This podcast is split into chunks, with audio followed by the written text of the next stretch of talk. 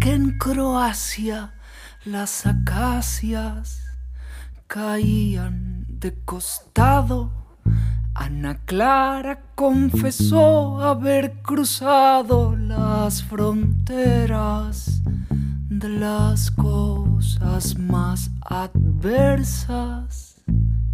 Ana Clara hizo versos tan violentos que el mar se volvió un niño revuelto, resuelto a saltar sin piedad sobre las rocas, tantas claras como pocas, cuantas bocas como una mariposa animada cuántas pocas Ana claras amapola naranjada tan pero tan liviana.